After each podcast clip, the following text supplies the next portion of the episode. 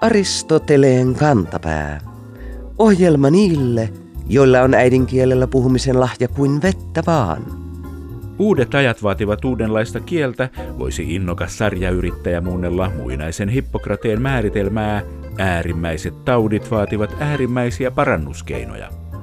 Kuulijamme nimimerkki Asiakasrajapintaliitäjä löysi tästä hyvän esimerkin tammikuussa erään digiyrityksen työpaikkailmoituksesta.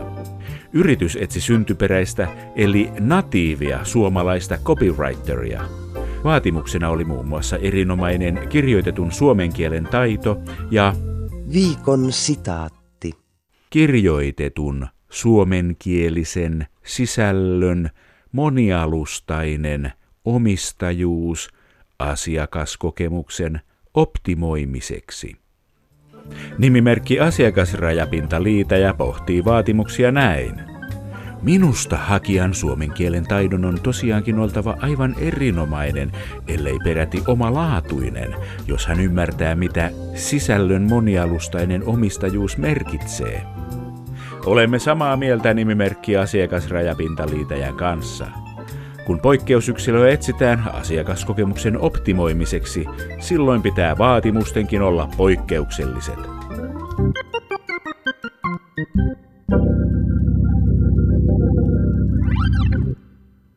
Karskisti vaan, kun kirosanat kaikaa, härskisti hei, kun pornolaulu raikaa, ronskisti vaan tätä ruokotonta aikaa, kun ruma sana sanotaan niin kuin se on.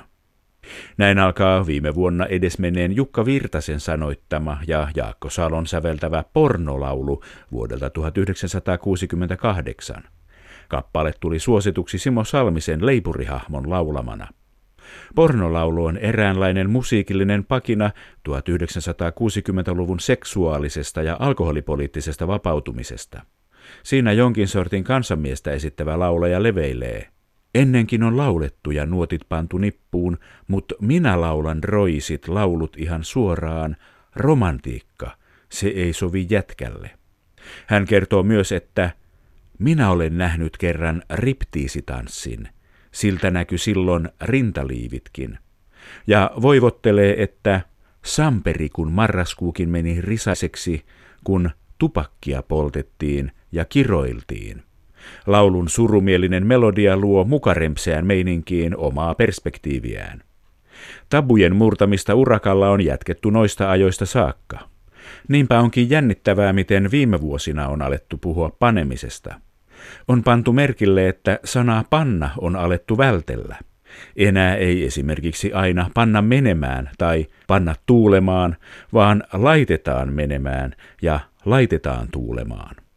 Syy on kielitoimiston sanakirjan panna-verbin merkitys numero seitsemän. Arkisesti varsinkin miehestä olla yhdynnässä, varsinaisesti naida. Kaksimielisen vaikutelman syntymistä siis halutaan välttää, ja näin sana panna on joutunut pannaan. Vaikka oikeastihan sanan välttäminenkin lähes huutaa, että puhujan mielikuvitus on sen verran likainen, että hän ajattelee sanan panna kohdalla seksiä ja käyttää sen vuoksi sanaa laittaa. Tavallisen sanan muuttuminen arkaluontoiseksi muistuttaa meitä kielemme rumien sanojen taustasta. Millainen on vaikkapa sanojen kusi, paska ja vittu tarina, suomen kielen professori emerita Kaisa Häkkinen.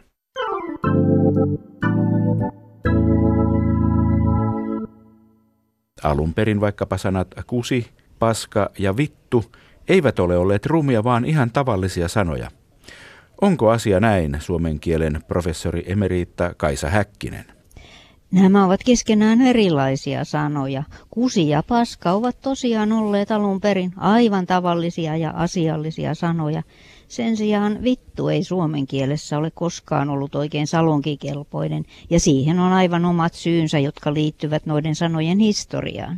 Kusi ja paska kuuluvat ikivanhaan perintösanastoon. Niillä on vastineita kautta suomalaisukrilaisen kielikunnan, ja niitä on käytetty yleisesti sekä ihmisten että eläinten jätöksistä ja lisäksi muistakin samantapaisista aineista. Esimerkiksi muurahaisten erittämään estettä on sanottu kuseksi ja muurahaisia kusiaisiksi. Ja paska taas on ollut yleisesti lian tai kuonan nimitys perusmerkityksensä ohella. Esimerkiksi Agricola kirjoittaa paskaisesta loasta. Vittu taas on skandinaavinen tai alasaksalainen lainasana, aikaisintaan viikinkiajalla tai viimeistään keskiajalla lainattu. Samaa sanaa käytetään myös kaikissa muissa Itämeren suomalaisissa kielissä.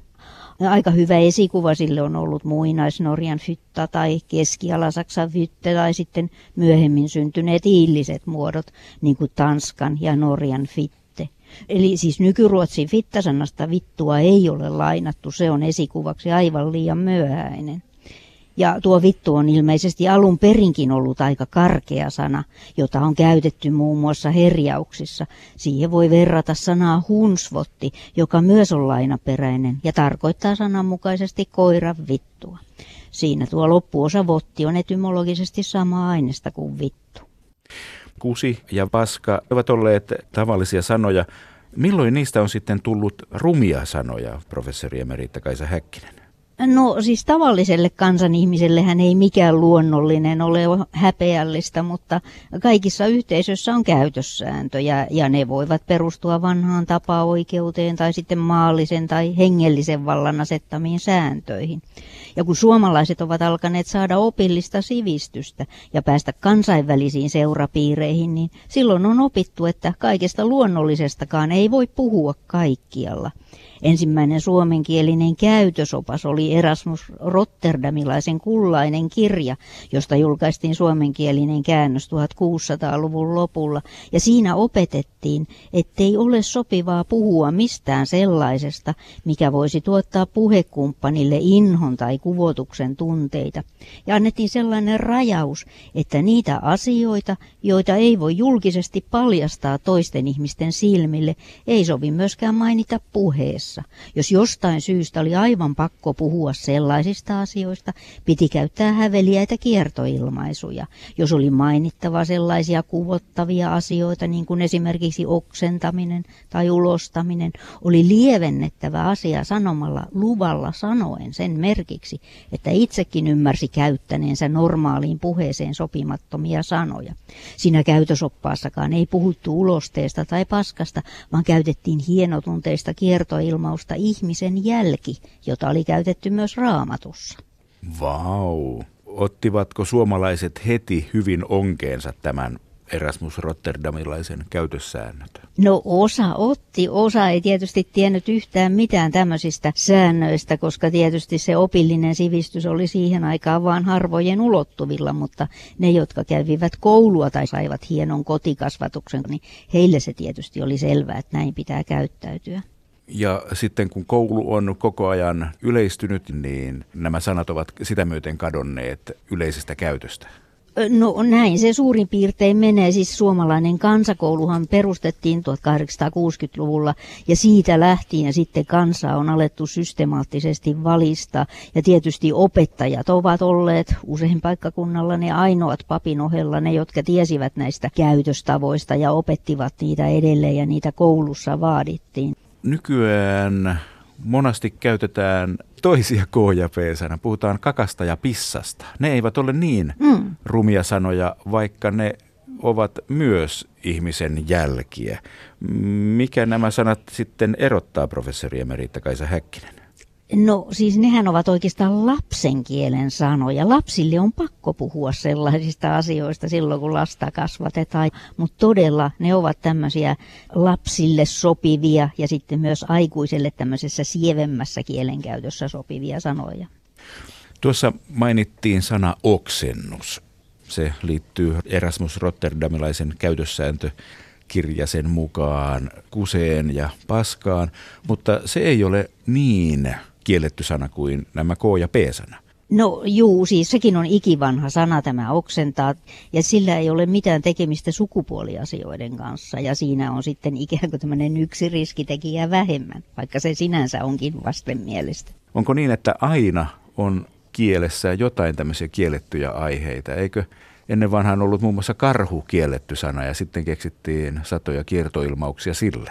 Puhutaanko nyt samanlaisesta kielen tabualueesta? No, no ei oikeastaan. Siis näistä tabusanoistahan on alettu puhua alkuperäiskulttuurien yhteydessä ja siihen liittyy semmoista uskomusmaailmaa, että juuri jotkut sanat ovat kiellettyjä sen takia, että jos niitä käyttää, niin tapahtuu jotain ikävää. Siinä on joku salaperäinen yhteys sanan ja sen asian välillä. Ja se asia aktivoituu, jos sitä sanaa käyttää, mutta se, mikä on kielletty, niin se ei liity näihin rumiin sanoihin välttämättä mitenkään. Että esimerkiksi karhun tapauksessa se voi liittyä karjaonneen tai metsästysonneen. Ovatko nämä alapään eriteasiat ja eritesanat sitten semmoisia asioita, jotka eivät niin sanotusti luonnostaan ole hävettäviä ja vältettäviä, vaan ne tulevat tämmöisen sivistymiskehityksen vuoksi huonoiksi sanoiksi? Siis eivät sinänsä ole rumia sanoja, koska tosiaan ne liittyvät ihan tämmöiseen arkiseen todellisuuteen. Mutta että se tietysti, että mistä yhteisössä on tapana tai soveliasta puhua, niin se on sitten tämmöinen opillinen asia, eikä se koske pelkästään näitä alapään sanoja, vaan se koskee yleensä siinä puhekulttuuria. Mutta sitten tietysti tuossa juuri näissä sukupuolisanoissa, niin niissä on vielä semmoinen näkökulma, että niitä on varta vasten käytetty herjauksena, koska tämä sukupuolielämä on aina ollut semmoinen, että siihen on voinut liittyä myös tämmöistä normien rikkomista. Aika usein näitä sanoja esiintyy huora tai portto tyyppisten sanojen yhteydessä. Esimerkiksi Kananderin sanakirjassa seitsemäntoistasadan luvun lopulla. Siellä on vittusana esitetty ihan tämmöisenä tavallisena sanana. Siellä on esitetty sitä kansanperinneaineistossa. Siellä on joku pieni runon pätkäkin, missä se vittu esiintyy. Mutta sitten siellä on erityisinä herjaussanoina verivittu ja verivitun poika. Ja siinä on juuri tämä ikään kuin huoraksi tai huoran pojaksi haukkuminen taustalla. Herjauksestahan oikein laissakin säädettiin, että mitä sanoja ei saa käyttää ja mitä sakkoja niistä joutui maksamaan. Ja niissä se tulee esiin. Mutta esimerkiksi kusi ja paska, niin niihin se ei suoraan liity. Onko miehiselle sukuelimelle mitään vastaavaa sanaa, mitä olisi käytetty herjaustarkoituksessa, professori emeritta Kaisa Häkkinen? No siis on valtava määrä näitä sanoja. Meillähän on suomen kielen seksisanastosta oikein paksu sanakirjakin, mutta ei tämmöistä, joka tällä lailla tulisi juuri tässä esimerkiksi lakikirjallisuudessa esiin, niin, niin ei ole sillä lailla. Et sitten jos esimerkiksi vittu esiintyy siinä kansanperinteessä, niin siellä on yleensä kyrpä on sitten se miespuolinen vastine, mutta ei sillä ole sellaista samanlaista herjaussanan merkitystä. Hyvin monen vuoden ajan tämä V-sana on ollut vähän niin kuin, toiset sanovat, että sitä käytetään ikään kuin pilkun asemesta, eli todella taajaan mm. puheessa. Onko sillä ollut sellainen asema aina? Ei, ei sillä sellainen asema ollenkaan, että se on kuitenkin mielestäni aika uuden kehityksen tulosta. Siis se on semmoinen voimakas sana aina ollut, jota on käytetty sitten tosi tarkoituksessa. Mutta luulisin, että tässä on nyt kysymys siitä, että joskus tuhatyhdeksänsataakuusikymmentäluvulla tämä kielenkäyttö vapautui monella tavalla, niin kuin moni muukin asia vapautuu. Sehän oli tämmöistä opiskelijavallankumousta ja nuorisokulttuurin nousua ja sukupuolista vallankumousta myös sikäli, että e-pillerit tuli silloin käyttöön. Ja juuri kuusikymmentäluvulla tästä vitustakin on tullut tämmöinen julkinen sana. Siis silloin sitä kirjoitettiinkin lehdissä, että se oli ennen semmoinen sana, jonka saattoi nähdä ainoastaan vessan seinillä. Mutta nyt sitä alettiin käyttää julkisuudessa. Esimerkiksi ruotsalaisessa teatterissa esitettiin hoormusikaalia ja siellä oli semmoisia kylttejä kuulemma esillä, en itse nähnyt, mutta helvettiin porvarit, vittuun kapitalismi. Ja silloin siinä ei ole enää sen sanan alkuperäisen merkityksen kanssa mitään tekemistä. Se on vaan tämmöistä kirosanakäyttöä. Muistan lukeneeni, olisiko ollut tamperelaisesta aamulehdestä aikoinaan jutun, jossa toimittaja väitti, että runoilija Pentti Saarikoski olisi tehnyt sanasta rumaan kuusikymmentäluvulla. Olisiko niin, että hän olisi ollut mukana tekemästä tällaisesta harvoin sanottavasta tosi tabusta jokapäiväisen sanan? Professori emeritta Kaisa Häkkinen. Joo, siis siinä mielessä kyllä, että hän alkoi käyttää sitä kaunokirjallisuudessa tehokeinona ensimmäisten joukossa. Mutta totta kai se on sitten väljähtynyt ajan mittaan, kun sitä hokaistaan joka väliin. Onko niin, että kielessä tarvitaan tämmöisen arkisanaston lisäksi myös tämmöistä rumaa ja tosi rumaa sanastoa, joilla voi säväyttää sitten tiukan paikan tullen? No kyllä tähän varmaan täytyy myöntävästi vastata, koska vaikuttaa siltä, että aina tämmöisiä voimakkaita sanoja on ollut ja mitä ne nyt sitten milloinkin ovat olleet. Esimerkiksi monet tämmöiset kirosanat, nehän ovat tämmöisten hyvin mahtavien yliluonnollisten olentojen nimityksiä ja se on myös yksi osoitus siitä, että tarvitaan tämmöisiä voimakkaita sanoja ja se voima voi sitten johtua monesta eri syystä. Kusi ja paska ovat olleet arkisia sanoja, joista on tullut rumia sanoja. Onko viime vuosien keskustelu panna-sanasta samantyyppinen, professori emerita Kaisa Häkkinen? Mielestäni se ei ole oikeastaan ihan samantyyppinen, koska yleensähän nyt kielenkäyttö on aina kehittynyt tämmöiseen vapaampaan ja ehkä rivompaankin suuntaan. Tämä on oikeastaan outoa, että juuri tämmöistä yhtä sanaa on ruvettu välttelemään. Siis panna on ihan tavallinen sana alun perin. Ja se sukupuolisen kanssakäymisen merkitys, sillä on ollut jo tuhansia vuosia, että se ei ole todellakaan mikään uusi juttu. Mä ajattelisin, että se on pikemminkin tämmöinen sosiolingvistinen älykkyystesti ihmiselle, että, että kun sitä käytetään tai ei käytetä, niin tavallaan halutaan osoittaa se, että ahaa, minäkin huomaan, että tämä on tämmöinen kaksimielinen sana ja minä osaan välttää sitä.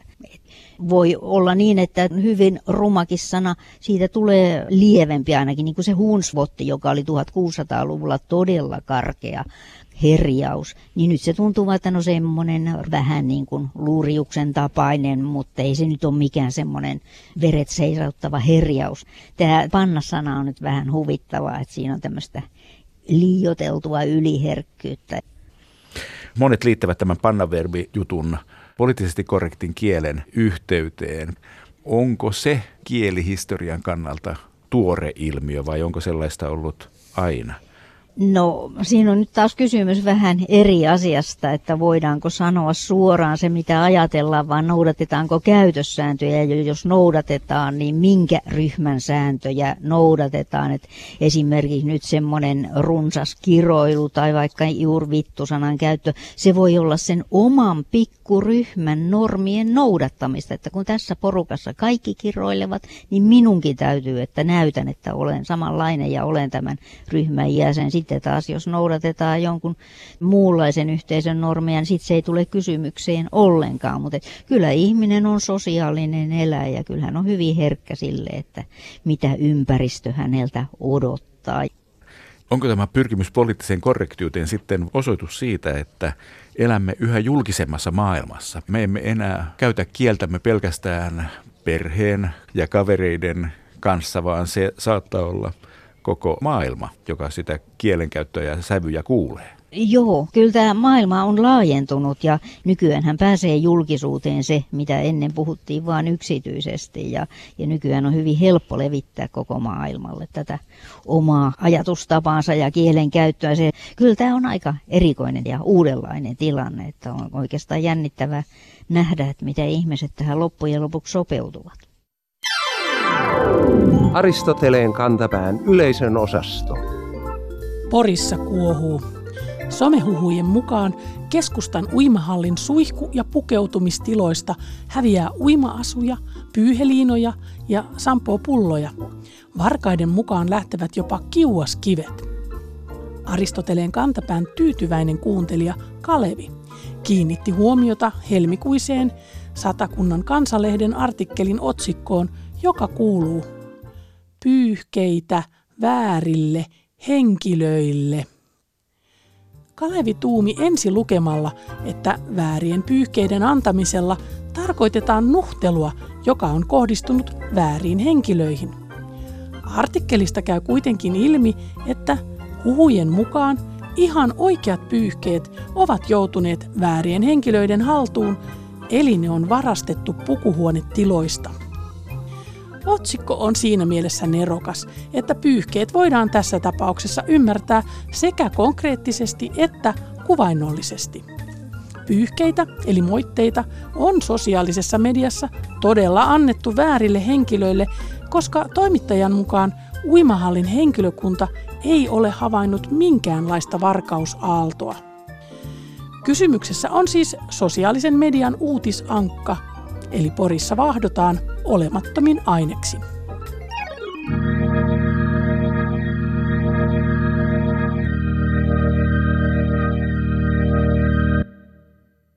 Ihminen on maaeläin, joten vesi on meille outo elementti. Tämä näkyy usein veteen liittyvien ilmausten epävarmassa käytössä. Kuulijamme nimimerkki Kieliniuho löysi tällaisen tammikuun alkupuolen Iltalehdestä. Lehti kysyi silloin, että joko voi jättää talvelle hyvästit, koska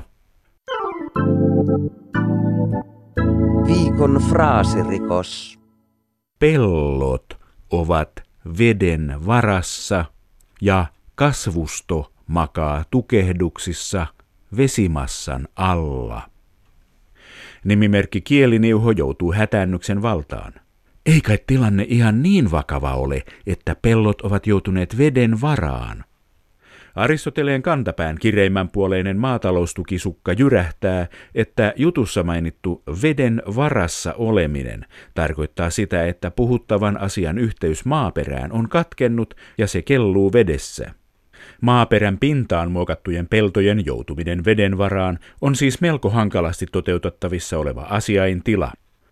Oletettavasti jutussa tilanne on se, että vettä on pellon päällä niin, että maata ei näy. Tällöin pelto on veden vallassa. Julistamme kirjoittajan syylliseksi maanviljelysvälineiden kunnon vääristelyyn. Rangaistus tällaisesta on tietenkin suorittaa kansainvälinen pelastuslautta- ja venemieskurssi lähimmässä merenkulun turvallisuuskoulutuskeskuksessa, niin oppii, mitä veden varaan joutuneen kanssa tehdään.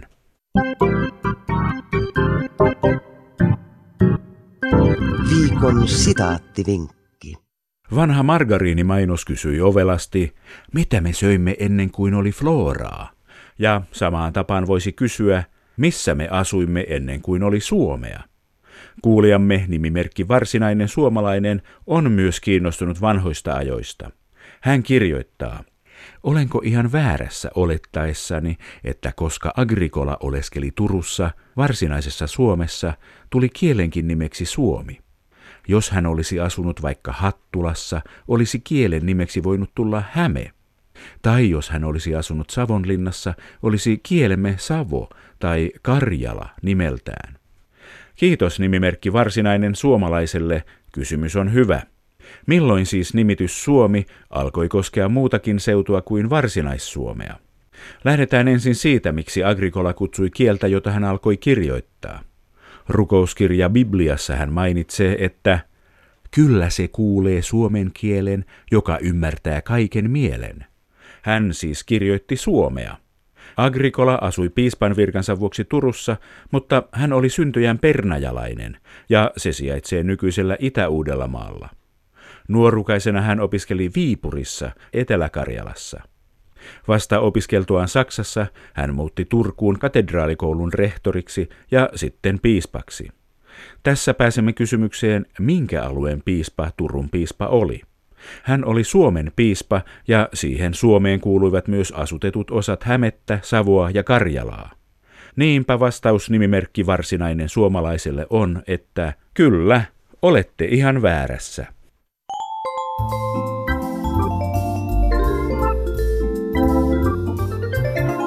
Kerro Aristoteleen kantapäälle, mikä särähtää kielikorvassasi. Tee se internetissä osoitteessa double-u double-u double-u piste yle radio yksi piste fi kautta Aristoteles tai lähetä postikortti P L viisikymmentäkahdeksan nolla nolla nolla kaksikymmentäneljä Yle. Aristoteleen kantapää selvittää, mistä kenkä puristaa.